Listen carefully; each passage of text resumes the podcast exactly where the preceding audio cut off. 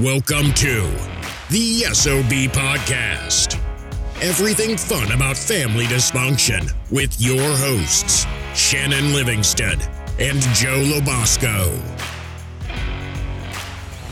This podcast covers it all from mobsters to motherhood and strip clubs to Sunday school with candid conversations on everything from surviving to thriving.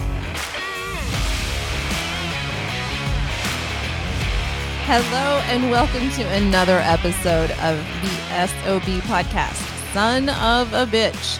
I am Shannon Livingston, one of your hosts, and I'm here with my son who can't stop burping. So yeah, it turns out that soft drinks uh, Say your name produce first. a lot of gas. Who knew? Oh my goodness. My name's Joe, and I'm the son. Welcome to the show. So, Joe, every once in a while, I let you have some say in the show. Actually, at least every other show, I think. we've um, we've made an agreement. It's not in writing, Yeah, but so but- far it's going well. Well, I think you're actually Mm. ahead. You get you have chosen more topics than I have recently, but that's all right. They're good topics and they involve me. My topics usually make you feel completely awkward and alienated, Mhm. and yours do include me. So you try to save the world. so that's nice. I think the world is worth saving. I think the One world is beyond saving, but One okay. podcast episode at a time. So we are going to talk today about music, which is, of course, a, a big, broad topic, but it's been something very important um, in my life, in my family, in in your life, and really nobody has any musical ability other than my mother but just listening to it and having it fit into our lives has been really important. So even without any musical skill uh music can still save you. Well, yeah, you know, I, I think a lot of people like to at least pretend that their uh, their life has some sort of soundtrack, and they can you know pick and choose what they would put in there. Music has always been. what's the opening track to the movie of your life That's a good question. Mhm. Uh, opening track. think it's gonna set the tone it might be the title Hmm, you told me mine would be american girl by tom petty so what's yours well, Free Bird would be at the end of the movie. I don't really know what would the what the open would be.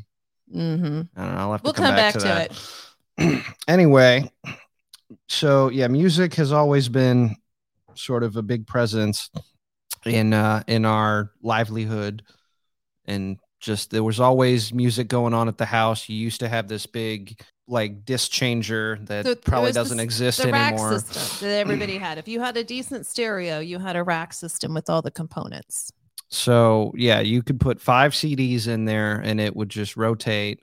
Um, shuffle and shuffle. Yeah, so you could shuffle it. You could have it play one and then move on to the next one. It it it really came in handy because you had quite the extensive CD collection. Still do, although some of them have come and gone over time. Um, a lot of cars don't even come with CD players anymore, which is a bummer. I don't think any cars come with CD players Well, anymore. My car has a CD player, but it's a few years old. You know, th- there was always music being played in the house at any time. You know, if I wasn't at school, chances are there was music. If we had friends over uh, when we were more social, chances are there was music. And uh, you always had a very sort of diverse taste and uh, like to mix it up. I've, I've got some examples here of what was what was being played around the house. A lot of different things. Like uh, you've always been a big fan of Neil Diamond. Uh, Prince is one that we both like. I always preferred him to Michael Jackson. I don't understand Mhm. people who who go the other way. Bob Marley has always been part of that playlist. Uh, we had a conversation once about how don't think it's possible you be in a bad mood listening to Bob Marley. Tom Petty, who we had the pleasure of seeing in concert twice, he was fantastic. Clapton, Bob Dylan, uh, Black Sabbath, Limp Bizkit, Rob Zombie, The Cranberries, Kid Rock, all the way over to opera like Pavarotti, classical music. Uh, you know, well, what what caused all of that so to Vivaldi, you didn't was the only one you mentioned. and Vivaldi. Vivaldi's Four Seasons was the main one, and Sade. You left out Sade. Sade, yeah, so there were a few that stayed in there all the time, and I would listen to them pretty much every day. It was part Mhm. of my daily routine and getting up. And Vivaldi's Four Seasons has always been a really important part of my life. um, I became aware of it which is strange because my mother is a you know a real student of, of music but um, it wasn't until i was in college and i was pregnant with uh, kelsey mm-hmm. and um, i was taking a, a, class in school it was a like an honors english class and i really clicked with this professor and she was talking about how this was just the most beautiful music and she was exposed to it by one of her teachers and you know it was life changing and so of course i went to check it out and you had to buy the cd in mm-hmm. in those days. There was no streaming it. And it was the same for me and it still is. It, it's one of those pieces of, of work that um, it does have you know it's four seasons and so it has a little something for every mood that you're in. But so that those things were always in the cd changer and i've always been a very active person. And so even if i'm at home i'm not resting. I'm you know doing something crafty. I'm standing while i'm eating. I'm uh, you know, working on the computer, on the phone, or wh- whatever. I'm I'm doing something, mm-hmm. and so most of the time, TV wasn't on unless you know you had had surgery i wasn't feeling well it was just the end of the day right um, you know even when we would cook dinner or you know i would have you read to me mm-hmm. um, so tv wasn't like just an automatic on it was really more music mm-hmm. and it was more um, i think more to set the tone that's why i played this stuff you know first thing in the morning than to be reactionary Okay. And and I would have to say Black Sabbath for me calms me down. So I know that that would be opposite to to a lot of people, but like if I would have a really bad headache, I could turn off all the lights, turn on um I don't know, War Pigs or mm-hmm. you know something like that, like kind of loud and just focus on it and it would get rid of the headache. And so it was also a way that I dealt with pain and some of the other physical symptoms I had after I got sick.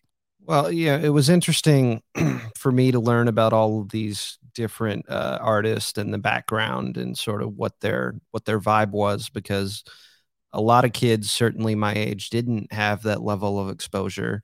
Um, you know, they found out certain things themselves, but you know, I've always been interested in different, various different types of music and who these people were and what their songs are about and you know how the band's formed. Sabbath is and was an early example of someone i really took a lot of interest in just because of their you know wide range of topics and the formation of heavy metal and all these different things. So you know it was always interesting for me to figure out uh, you know, who they were what was going on how they died was also an interesting topic. I learned about all sorts of people. You know, obviously when we were in seattle i went to go visit the house of kurt cobain uh, we wanted to go see Hendrix, but he was a little too far out of town. Mm. See, I didn't have any of that. You had to like buy Tiger Beat magazine or something to like learn that. all those things. Yeah, if you wanted to learn about these people or read a book about somebody that had died, you could read the biography. But it, it wasn't about that for me. It was about the music, and I had the benefit of two parents that really loved music, mm. uh, particularly my mother, and um, you know, really instilled that in in the rest of us and had a, a wide range of taste. And so you know i'm from kansas city and my father uh, grew up in joplin and mm-hmm. um, was country all the way. Yeah and i love country and old country particularly truly resonates with me. I feel like it is part of my dna i also love hair bands and rock and you know southern rock makes me really happy and soothes my soul and um, so it it does make me feel more connected to you know even my father who has passed uh he was around for the birth of rock and roll mm-hmm. and you know across some of those racial lines with friendships with musicians that he would take to to different parties and um so there was just so much wrapped up in music and their personalities and and all of that that I'm very grateful that both of my parents love music and and really gave that to me. And my mother does play piano or or did actually. Fantastic. Yeah. for concerts and competitively.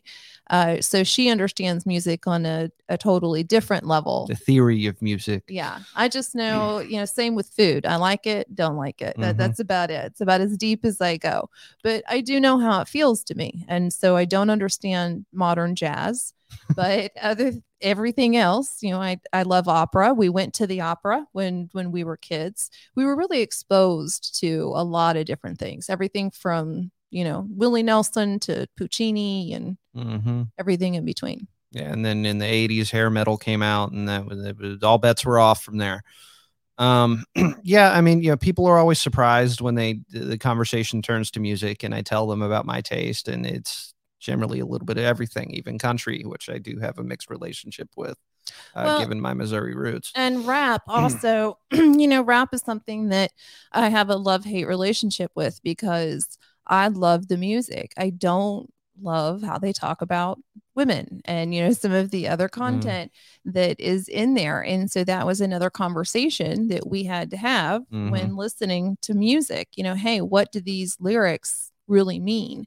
And the same thing is in rock and roll. I mean, women are sexualized and, um, It's just less overt, well, depends on, you know, depending on who you're who- listening yeah, to. who you listen to. Uh, but rap also is, you know, the lyrics of it to me just as important as Bob Dylan. It's their life experience. Well, and- yeah. and it's poetry. Well, and and and you were uh, alive for sort of the, you know, you mentioned that uh, my grandfather was around for the birth of rock and roll. You sort of had the same thing with, with rap music, because by the time I was born, it had already kind of hit full swing, and now it's basically Mhm. taken over the musical Basically, platform. But all the white people went to go see um, the movie Breakin'. And we were like, oh, that's cool. Look at how, you know, the dance is going. We were kind of like spoon fed a little Mhm. bit of culture, uh, very homogenized, right? We didn't, you know, didn't want to scare us. sure, And um, so, you know, I think that truly opened the door for being aware that there was this whole other life and culture and, and musical scene coming out of it. Well, and that's one thing that I've always appreciated about rap music, especially early rap music, is that it, it did sort of tell a perspective that wasn't really being addressed through most of music or just popular culture at the time. But I think that's also why I've never liked grunge because rap to me is about overcoming the obstacle. And, you know, it may make you hard uh, in your life in your approach and, you know, you have PTSD. But uh grunge was more like, oh, I'm to whine about it. Well, I'm so sad. Okay, so we've had conversations about this before, and we differ Don't on this it. topic. Um, Yeah. I have always been a fan of grunge for various reasons. I appreciate uh, the art form and the artist, although most of them are dead now because turns out heroin isn't really good for your Yeah. Turns out general health. heroin might make you a little depressed too. You might make shitty um, music and then die. I, when I was exposed to grunge, which was well after grunge was over, but Because it's um, not something that I played. no. Alice in Chains no, and no, of yeah, those yeah, that were a right, little yeah, more rock no, Your sister is, was a little more into. I've had conversations with her about this and seen her uh, collection. She's a little more. We have similar taste in some of that sort of stuff. Um, but I appreciate the the subtlety of of something like grunge because while you know a lot of music shortly before that was very bombastic and focused on parties and excess grunge is very m- much more subdued uh, focusing on individual experience So and the early psychology 90s coming out of the right 80s. So we're coming from Yeah, plastic so- into authentic. all right. I always felt that that sort of transition was interesting. And then some of these people who were, you know, writing and developing this music were just objectively brilliant minds. hmm What they did with that, the life decisions they made, that's another conversation. But, you know, not only do I just like the sound of some of the music, but the the, the art form in itself has always sort of spoken to me from that that psychological individualized perspective. And while, yeah, I get what you're saying about it can come across as you whiny, self righteous, you know, whatever. Um, I'm, I'm, less compassionate than I should be about things like yeah. I mean, but yeah, but you know, the fact is, these are things that most people I think it's starting to become accepted now that most people do struggle with some form of eh, depression, anxiety, self doubt. Didn't, didn't, all the pills start when grunge started? So maybe they just started singing about being sad, and then people were like, "Shit, I'm really sad. Like this song makes sense to me. Maybe I need some pills." Well, I just, you know, I feel like it perpetuates this. You know, like what happened to Sunny Side of the Street? Well, you are my sunshine. There is no sunshine in Seattle, which is where a lot of this came from. You know, so that was another thing is that that was a, a region of the country that was more isolated and just subdued, and it's you know gray. And up until recently, with all these big tech companies, uh, there wasn't a lot of money out there. So these are people just trying to share what their perspective was on their life. You know, Kurt Cobain. Uh, lived under a bridge and moved around from house to house when he was little and you know so that was just part of his experience. And he was left-handed. Why and, does that matter? well a lot of the greatest guitarists were left-handed. Jimi hendrix kurt cobain there's was more. he good at guitar? I just look at his like writing he music. was good at guitar yeah. Uh, he it was what was interesting with him is when he would play solos he didn't his solos didn't really divert from the melody of the song. It, they would just sort of amplify it because he felt that taking a solo and going in a different direction, you know, shredding like Eddie Van Halen, mm-hmm. was sort of ostentatious and not. But it was so he cool. Was trying to do. I'm from the Eddie Van Halen days. Okay. And it was amazing to listen to Eruption when you had never heard anything like that before and all of a sudden you know that was what on 1984 1984 yeah. So i'm 11 years old. I'm just starting to come into who are these rock bands right? Mm-hmm. like who and i have the posters and i'm watching mtv and uh you know this is my life. And they come jumping out in their spandex and their long hair and they're having a great time and Okay, but see, well, but that's the thing is you've got so this totally different, right? You've got this grunge dichotomy. like, let's shut it all down. Well, but what I appreciate about grunge is that it's you know it is more more authentic. It is more honest. Life isn't always a party. Mm-hmm. Eh, you know, sometimes. But don't you think that you know Carly Simon and James Taylor and and some of those yacht rock folk rock type of actually have a coworker who has some connections to I mean, James Taylor. Really, don't you think? I mean, they in the 70s were being very authentic and and really trying to, you know, Simon and Garfunkel. I mean, they're they're telling important stories. You just don't think it was that enough? No, I just think that that it's always good to have a balance. Mm-hmm. Something like grunge provides the other perspective of that story. And these were technically talented musicians. You know, Dave Grohl is still active to this day. Without Nirvana, there would be no Foo Fighters. I know that that's not really someone that you don't care. Okay, but then but then he, you know, his next band after Nirvana disbanded took a very different approach to music. They are not grunge at all. Puddle of Mudd mm-hmm. uh, was considered, I guess, sort of post grunge. Uh, when they were first coming up. And of course, that band was obliterated by Fred Durst and uh, capitalism and greed and I'd go all day about what happened didn't, there. Didn't I used to watch them in the yeah. hurricane? Well, they it's City? frustrating because that was a band from Kansas City that had a lot of potential and it just all fell apart. You know what could have helped those sales if Tipper Gore would have put a sticker on the album. So okay, yeah, that that is another thing that um I wanted to address in this is that you know they're similar. maybe that's why I said it. Similar to, yeah, I I, I got it. So, similar to uh, what we talked about in our movies episode, which you can see whenever it comes out, um, there's been a lot of talk about the harmful influence of music on people and their psyche. Mm-hmm. Um, a lot of some of that screamo rock though. A lot like, of artists have taken. when I'm going through XM and I'm just kind of going like one by one, and you just hear somebody screaming into the mic. Like, okay, yeah, well, that, I love my Metallica. Yeah, and, Slayer. well, right, but that may not be. It, I don't know. You listen to lot. Slayer, but South of Heaven. Go ahead. Yeah, I listen that, to Slayer. That's that's my music. That Jim Breuer's got a great, uh, great bit about Slayer, but I mean, not a lot, but yeah, you know, enough. you know, that may not be your particular cup of tea, but eh, you know, it, it was born out of the metal bands that came before it. A lot of it actually involved the same people.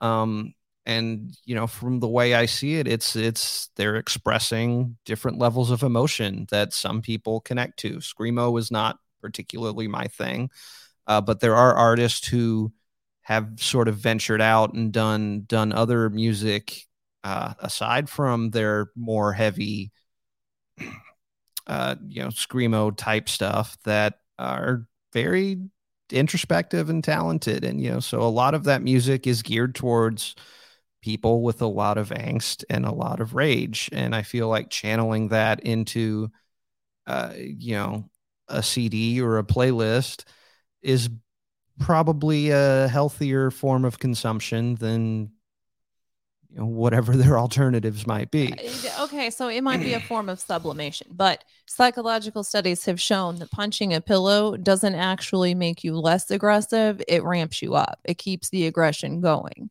So this old, you know, adage of, you know, scream it out, punch it out, whatever, actually we should be calming the fuck down. You should meditate, well, pray, sure, but get a massage, go for a walk. Right, but a little kid living in a crack house isn't going to have access to, you know, sitar music to sit there for half an hour and no zen Tibetan out. prayer bowls going yeah, on you know there. that that's just not reality for some people. Yeah. So I understand every every type of music has its value, but the stickers that were put on these albums in what the the late eighties, Late 80s, early when it started.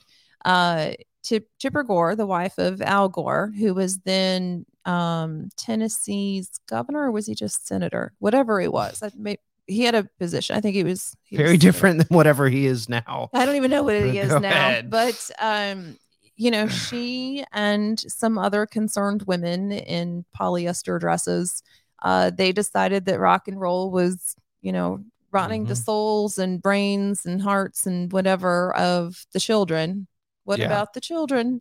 And um, So worried about the children. yeah, and so they were very concerned about particularly the lyrics. That well, you know, for screamo, for me, it, I don't even know what they're saying. It's more Mm. about being you know, like amped up and the physiological thing of that. Sure. Uh, for them, it was these lyrics of you know drugs and alcohol and sex and violence and suicide and and these other things. And so they they had congressional. um think they were hearings, maybe Yeah. maybe- Dee Snider went to talk to Congress. and so yeah you had uh, rob halford from judas priest and and all these different people that went to testify and in result was they decided that i think voluntarily Mhm. the um the music labels said okay we'll put an explicit lyrics sticker on on these things it'll that you don't everything. like and you'll have to be 17 to buy it. And I mean, that was the thing. So, like, I had to only go to Camelot when my friend's sister was working because I knew that I could buy my Soundgarden or whatever it was that Yeah, I wanted. And um, Grunge. So, you know, what happened, of course, was they sold more records. The the record labels loved it. Uh, everybody wanted one with a sticker, and you know, you had these different versions. You had one that was available at Walmart that was clean, and then you had to go to the record store to actually get the real one. So, you know, something like NWA. Mhm. Why would you even buy that at Walmart? I mean, that's probably a collector's item now. The clean version, Sort of backfire. the Walmart yeah. version of, of Straight Outta Compton. I don't know. Um, but again, I think that if music or movies or video games or whatever, if that is the biggest influence on your child, you are failing. Well, You exactly. should be the influence that is introducing and Yeah. explaining those those things that come into your child's life. Right. I mean, you know, that they had hearings uh, shortly after the Columbine shooting, which I'm sure you remember Mhm. fairly well. I was little, but I do remember some of the news coverage. But uh, you know, there were a lot of conversations about uh, these kids were heavy listeners of Marilyn Manson, and he's Mhm. got these lyrics that talk about these different things, and you know, did, did that influence them and cause them to? No, Well, so I remember an interview actually of Marilyn Manson, and somebody asked them about the kids from Columbine, Mm-hmm. and um, you know, I think it was put into the context of like, do you feel responsible, or like, what would you have said? Right. And he said, you know, everybody's talking about if you could have said anything to these boys, like, what about listening? Did anybody listen? Yeah, anybody exactly. ask them any questions? No. And, you know, if my kid has a black trench coat in, you know, high school and their friend has a matching trench coat, already I know my kid's a little alternative, right? and so that's that's cool. Like I'm not saying that, you know, blue hairs, there's anything wrong with yeah, that you painted your nails black in high school. you do whatever it is you want to do but you know your kid and if you don't then you're failing as a Mhm. parent and you're failing society because now my opinion we do have these pharmaceuticals that most of these shooters have been on and then come off uh you know throws off the chemistry of your brain. we and- yeah, we have different food sources Yeah. different we just it, it's different we have so many different chemicals and chemical reactions and um different things going on now it it's it's a whole new world and i so i think that music can be very soothing i think it can um not take you down the wrong road but i think emotionally it can reinforce feelings physiologically and thoughts through through lyrics that may not be healthy. Mhm. but it doesn't have to be set to music or on the radio for that. There's you know all kinds of books and magazines and news programs and everything else that has unhealthy content.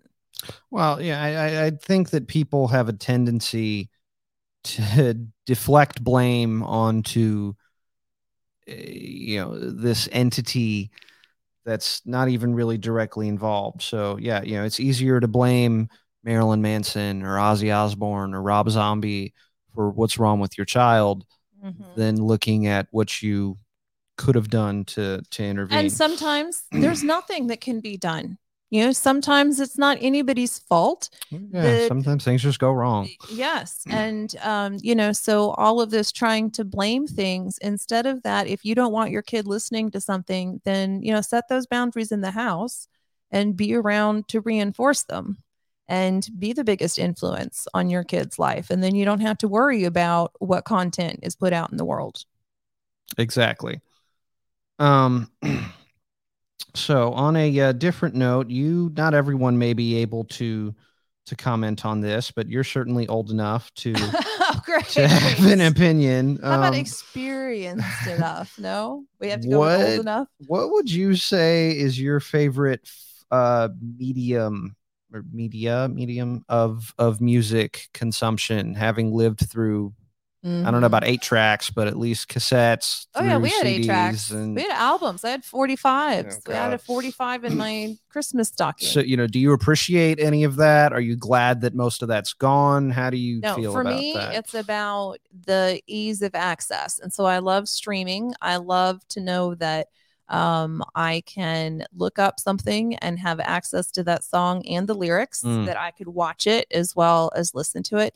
So the um, the quality of the music, you know, yes, there are times I'll put my earbuds in and listen to you know classical music or something that maybe I want to hear all of the components of and it's not just background you know sure. on the uh um on Alexa but yeah it doesn't matter to me no Hmm. it, it's really it's just more about accessing it the ease of access All right. That's fair.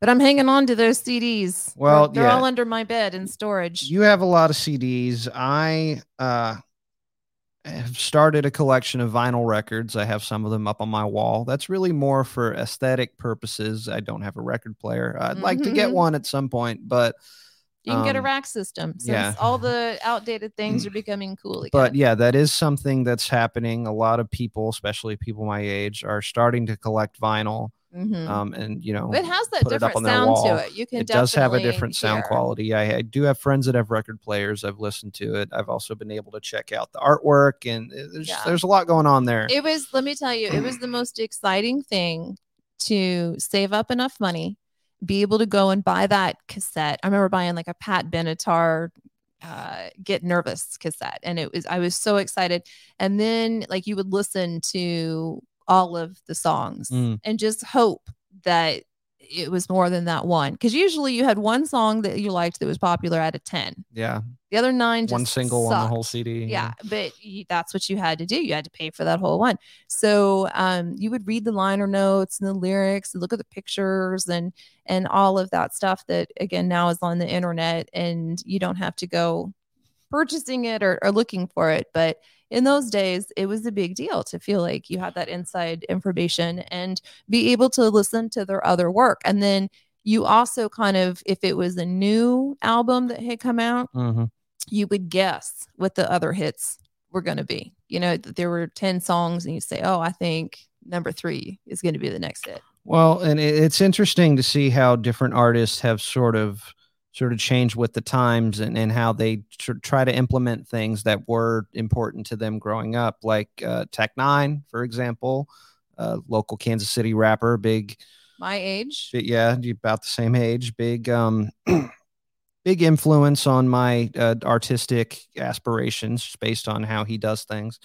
He does still produce physical CDs. That's very important to him to keep putting that out. He does put his music on vinyl, and and they've come up with different different ways to try and incentivize buying that physical product, not just for you know nostalgia, but also um, with how the music business is set up. You you Mhm. get a lot higher percentage when someone buys a physical product So you're supporting the artist you do more. if you're streaming. Right, exactly. Yeah. Than just the label. Plus, you know, there's just something cool about knowing that, you know, a certain song was second song, second side of, of, that. yeah, you cassette. still Like, uh, Led was an- Zeppelin and yeah, it was like an inside language that you would, you know, talk to your friends in.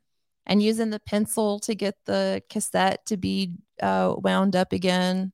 It, it was a full time job. yeah. Some kids now don't even get that, and I do record off the radio remember and all of having to- that. to wind the tape back a little bit.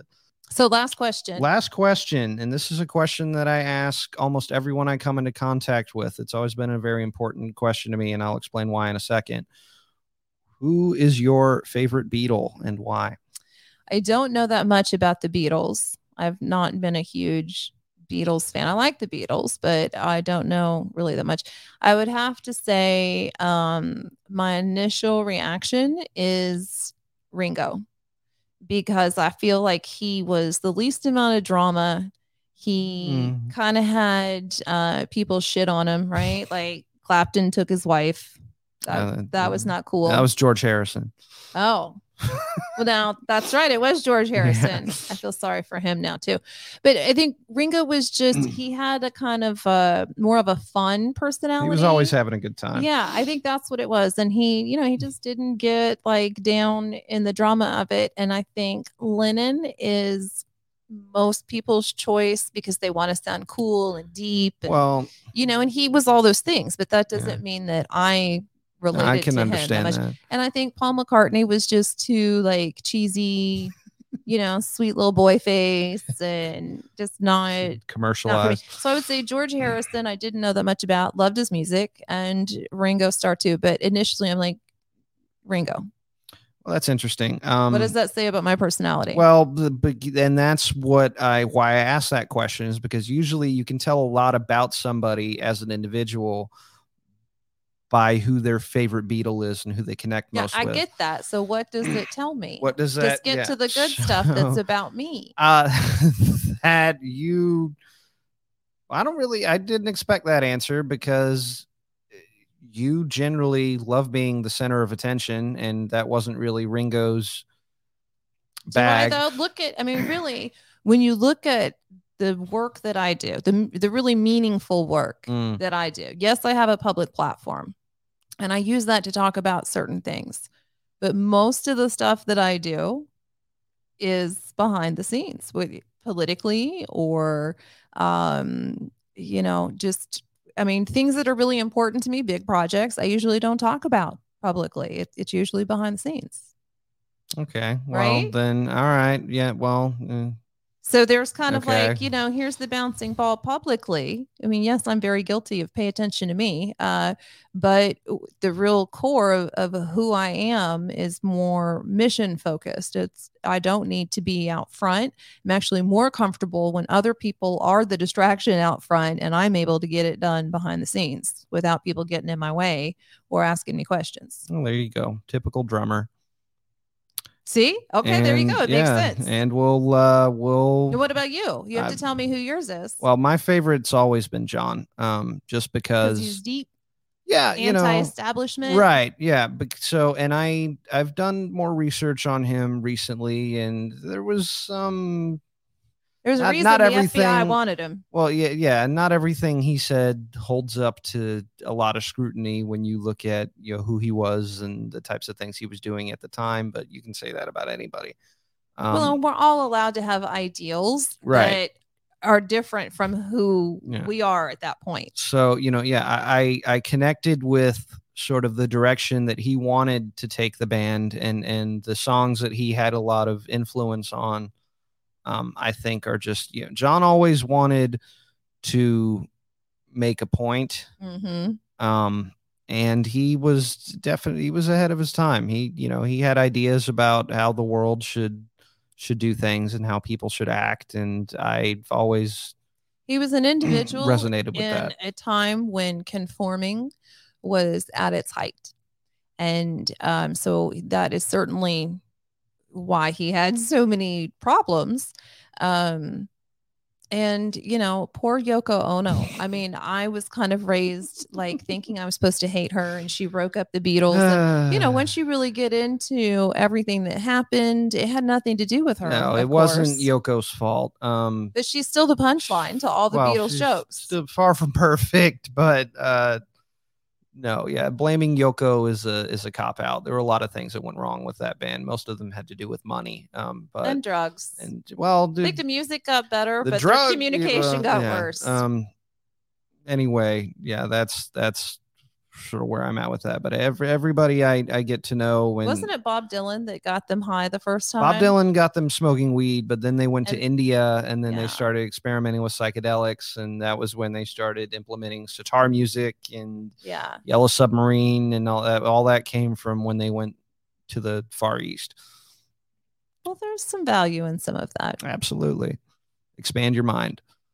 And here we are with psychedelics coming back into the conversation again with legalization. So they were very far ahead of their time. 100%. That's why they're the greatest band in the world.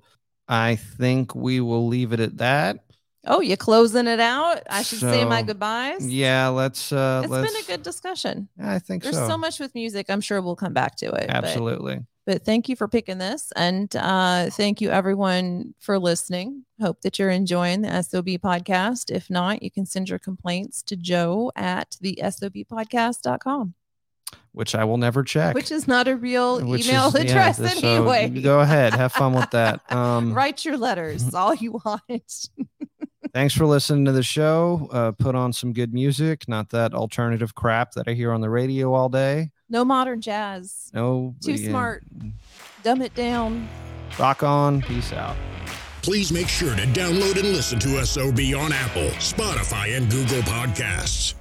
Don't forget to like and share on social media. This has been a Studio 239 production.